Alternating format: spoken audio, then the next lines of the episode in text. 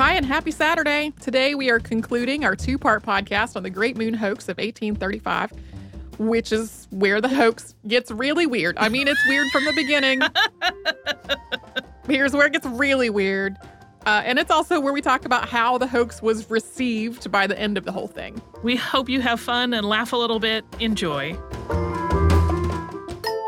Welcome to Stuff You Missed in History Class from HowStuffWorks.com.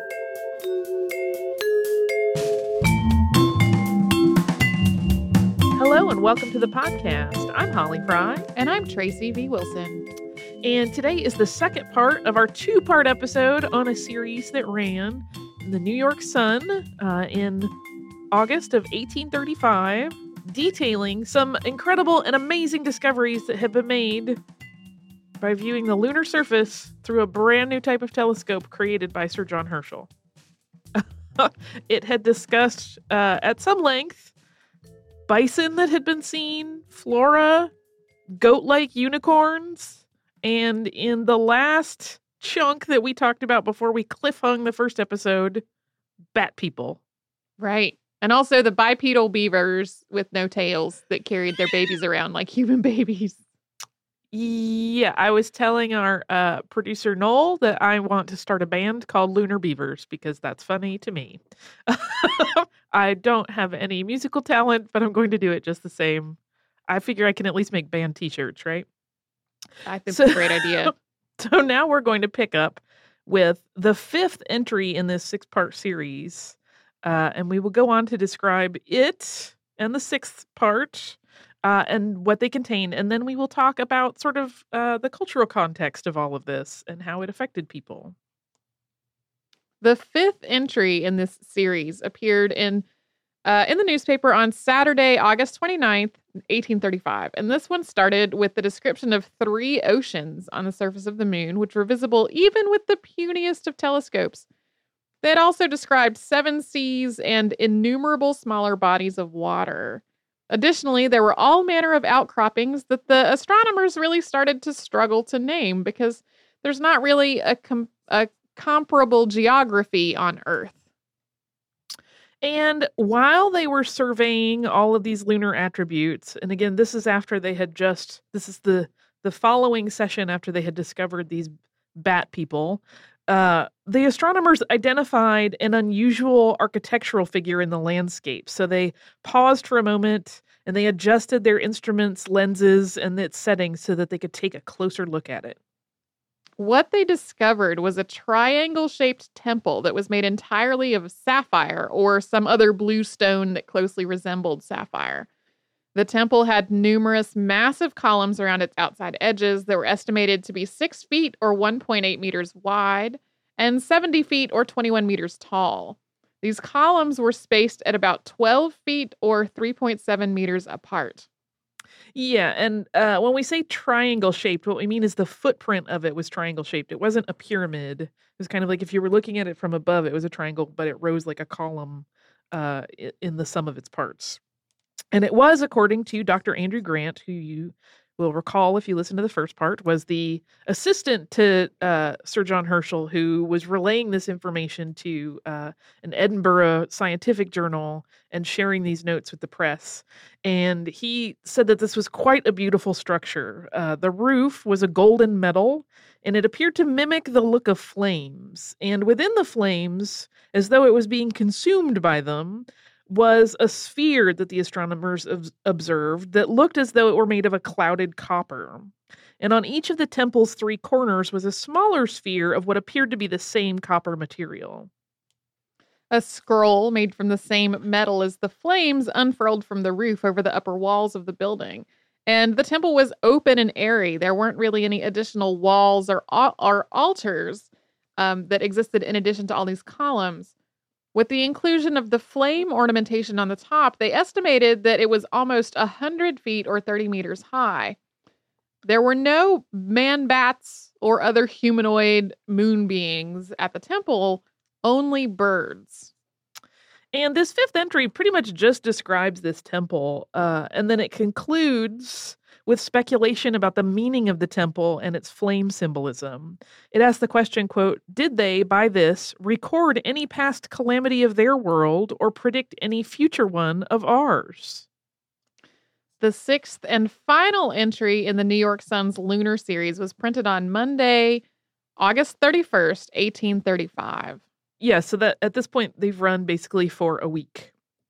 Uh, not far from the temple discussed in the fifth entry, which they refer to as the Vale of the Triads, the astronomers saw similar beings to their uh, man bats that they had talked about in the fourth entry, which they had named Vespertilio Homo.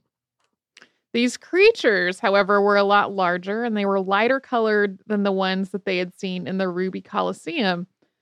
Dr. Grant claimed that these man bats were, quote, an improved variety of the race. Uh, the team observed these larger man bats eating yellow, gourd like fruits and then sucking the juice from a red fruit that was sort of shaped like a cucumber.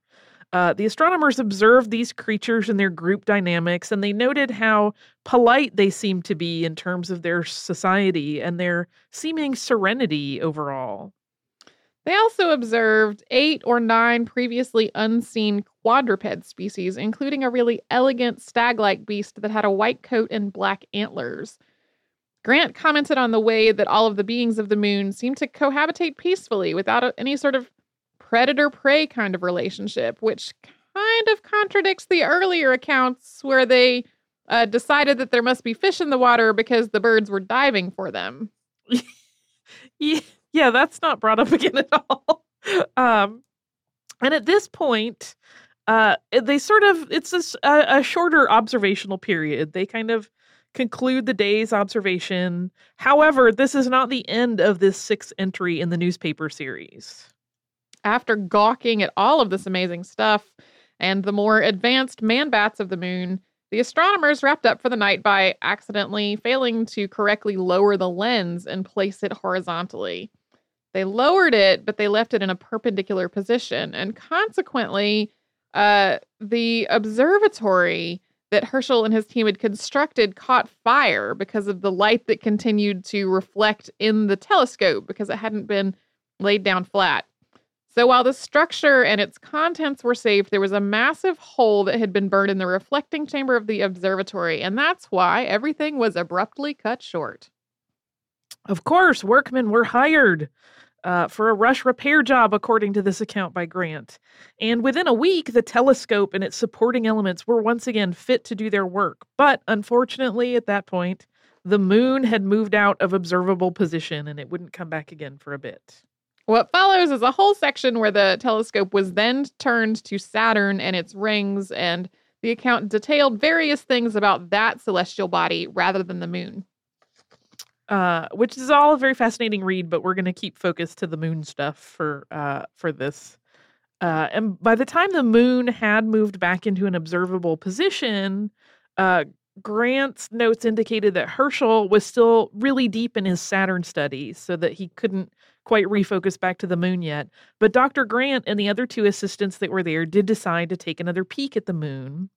And at this point, the three found an even more beautiful group of Vespertilio Homo, which seemed to have a ceremonial social structure which was similar to what they had seen uh, among the the bat people near the Sapphire Temple, and an even more advanced proclivity for producing art. Uh, but that's where the account of Dr. Grant ends. He said he wished to, quote, let the first detailed account of them appear in Dr. Herschel's authenticated natural history of this planet. Which is uh, so kind of him to not want to steal the spotlight. so, uh, we are going to talk next about how the world of 1835 felt about all of this moon talk and these amazing and fantastical discoveries. But before we do, we're going to pause for a word from a sponsor.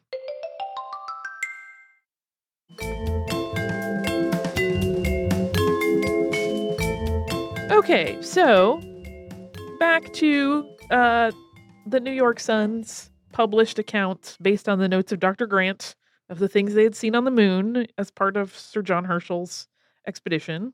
Uh, so this newspaper series featured a moon filled with lush landscapes of crystals and poppies, fauna similar to bison, unicorn, and sheep, and a relatively advanced race of bat people. Uh, so you are probably wondering, what on earth did the public make of all this? And the short answer was people were really excited. They debated over the veracity of these reports from the lunar surface. There were lectures given and open panels to discuss the implications of this new finding of life on the moon. And other news outlets started picking up the story even before all of the installments had been published. So, like by the second one, they began to reprint this. And within weeks, the tale of lunar civilization had really kind of traveled around the world uh, as one outlet picked it up and shared it with another, et cetera, et cetera. The Sun made a nice chunk of cash from this hoax. The readership numbers might have bumped up a little, but the paper also sold really popular pamphlets about the discoveries, prints of artist renderings of the various elements that had been described in the series, and that included the solar temple and the bat people. Yeah, those images are fantastic. I love them. Um, and in terms of context in the greater cultural landscape, uh, a decade before the Great Moon hoax, a German professor at Munich University had published a paper that translates to Discovery of Many Distinct Traces of Lunar Inhabitants, especially of one of their colossal buildings. And this one was not intended uh, as a hoax.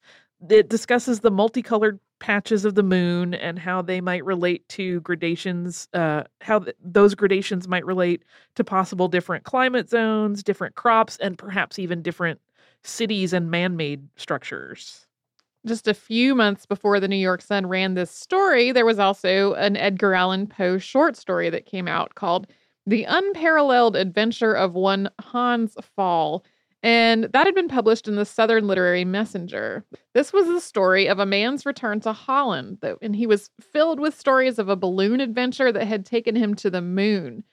This had been intended, as was the case for satire at the time, to fool at least some of its readers, but Poe's story was quickly recognized as fiction by typical readers most of the time. Further, the Southern Literary Messenger had a really small circulation, whereas the New York Sun had a much larger readership. Yeah, some of the numbers that you'll see uh, were like in the 19,000s for distribution. There is some debate about what the true numbers were and how much of that was a bump from this story, but thousands versus a much smaller group that were reading uh, the Southern Literary Messenger. And whether the Hans Pfaall tale inspired this lengthy faux scientific series of notes that the Sun published, we don't know for certain. Uh, it's certainly entirely possible that both were developed independently. But this was a time when an expedition like Herschel's trip to South Africa, which was a real thing uh, to observe Halley's Comet, was big news. And astronomy and the possibility of life on other worlds were really sparking the imaginations of the general public. And in fact, 40 years earlier, Sir John Herschel's father, William Herschel, had published a paper speculating about life on other planets. So this was a topic that was kind of rumbling through culture already. The Sun's series had been really carefully designed to capitalize on all that interest in space and life on other worlds and all of that. It was grounded in truth thanks to the use of Herschel's name and his very well reported research trip to Cape Town.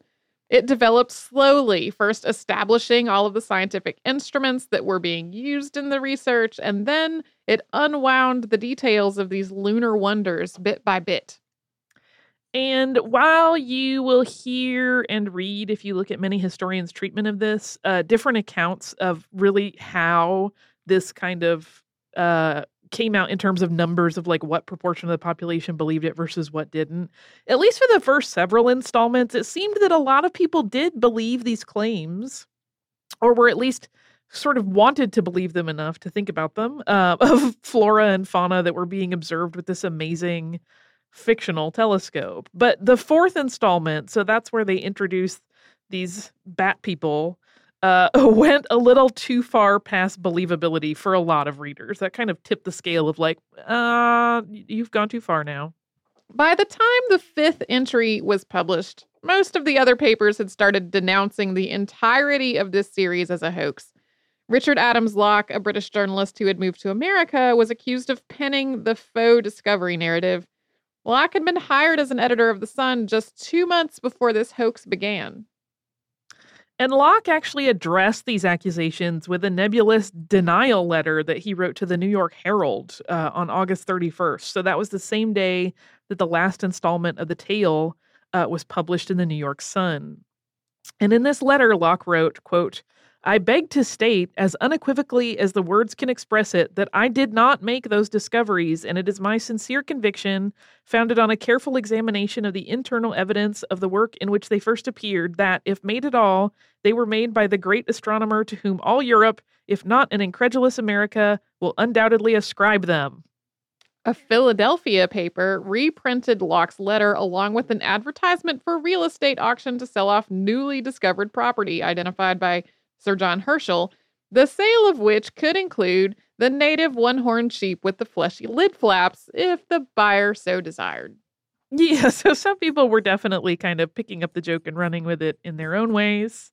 Uh, and even though at this point it clearly seemed to all be one big lark and most people had accepted it as such, there were still people who believed the accounts. Uh, plus, there was this added complication. Remember, we're talking about 180 years ago that in some places the news of the discovery had spread, but the follow up hoax discussions had not. So they were only getting the accounts as though they were real. They had not had any of the follow up talk that was going on in other papers.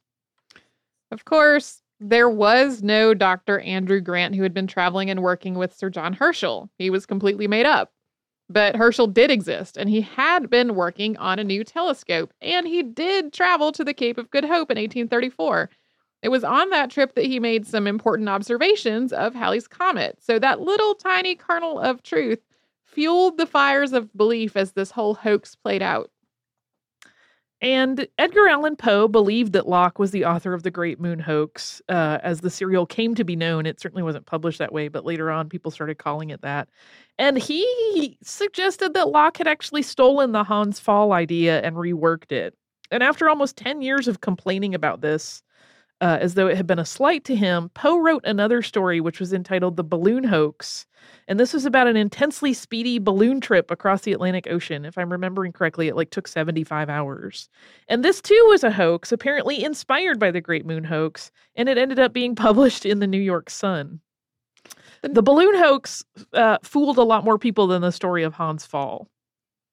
So, the New York Sun never retracted this story. It also never named the true author, although most historians do believe that it was Locke.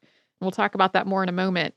While most people and other news publications seemed unbothered by this, the Sun's primary competitor, the New York Herald, declared the Sun's printing of the series to be, quote, highly improper, wicked, and in fact a species of impudent swindling. But most people saw it as basically a clever joke.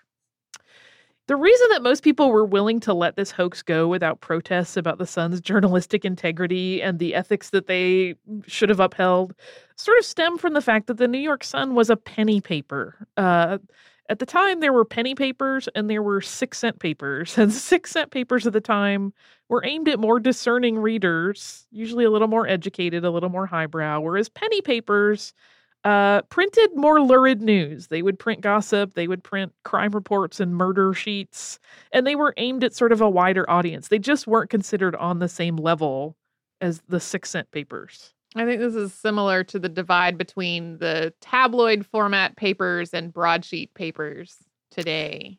It is, although um, penny papers would report real news as well, but yeah, they had well, sort of that leverage to have a little bit of wit and yeah. not yeah, and tabloids have basic have definitely broken some legitimate stories before. That's true. But, uh, you know, I you uh, the the classic Bat Boy cover of a you know a tabloid paper is, is what this whole story kind of reminds me of. And who doesn't love Bat Boy?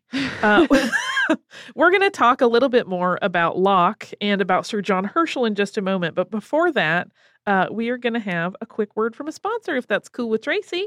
Sure.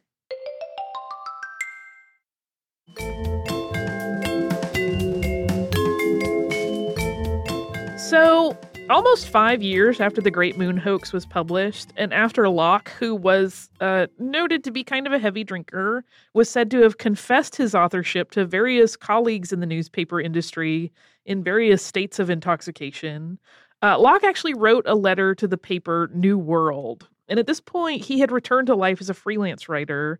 After he left The Sun, he went to another job at the New Era, but then when he resigned from that, he went back to freelance. Locke's letter appeared on the front page of the New World on May 16th of 1840, and in it he said that he had written the Great Moon hoax, but that it had not been intended as a hoax. He claimed that it had been written as satire, intended to skewer the effect that religion was having on science, which he believed led to the acceptance of fanciful thinking over solid truth. And so that would seem to clear the um, the case on whether or not Locke had written it. However, there is still some debate over whether he could have even written this series, given the information about astronomy that con- that it contained, and that some people say he just would not have known. Uh, it is, of course, entirely possible that Locke h- could have consulted with experts, or that multiple writers worked on these accounts that they put forward as the work of this fictional uh, Dr. Andrew Grant. And it's also entirely conceivable that Locke may have learned enough about astronomy through his own reading. He was apparently a, a very well read man and sort of a, a lifelong learner that he could have written this piece without assistance. So it's not a, an open and shut, but most people still think Locke did do the writing. You may be wondering, I know I was, exactly what Sir John Herschel thought of all of this. And while all of this work was going down in the States, Sir John Herschel was still in South Africa doing actual legitimate astronomy work. In late 1835, he was given a copy of the narrative that the Sun had published, which had cited his work, and his initial reaction seemed to be one of amusement. He said to have remarked that his own actual work would probably seem quite dull by comparison once it was published. So, even though the initial reception on his part was pretty jolly, over time, that amusement wore right off. um, uh, several years down the road, he wrote a letter to his aunt, Caroline Herschel, who was also an astronomer of some renown. I have been pestered from all quarters with that ridiculous hoax about the moon in English, French, Italian, and German. As for the Sun, it continued its circulation until it merged with the New York World Telegram in 1950, and that company eventually went under in 1967. And that's the Great Moon hoax, which uh, I I think I did not credit earlier, but our listener Brian wrote to us and mentioned this uh, a while back, and it kind of uh, went on my list, and I've been eyeballing it ever since. So I'm glad that this was the, the week that I carved out time to do it.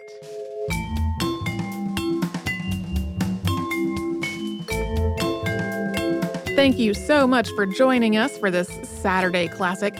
Since this is out of the archive, if you heard an email address or a Facebook URL or something similar during the course of the show, that may be obsolete now. So here is our current contact information. We are at History Podcasts at HowStuffWorks.com, and then we're at Missed in History all over social media. That is our name on Facebook, Twitter, Tumblr, Pinterest, and Instagram. Thanks again for listening. For more on this and thousands of other topics, visit howstuffworks.com.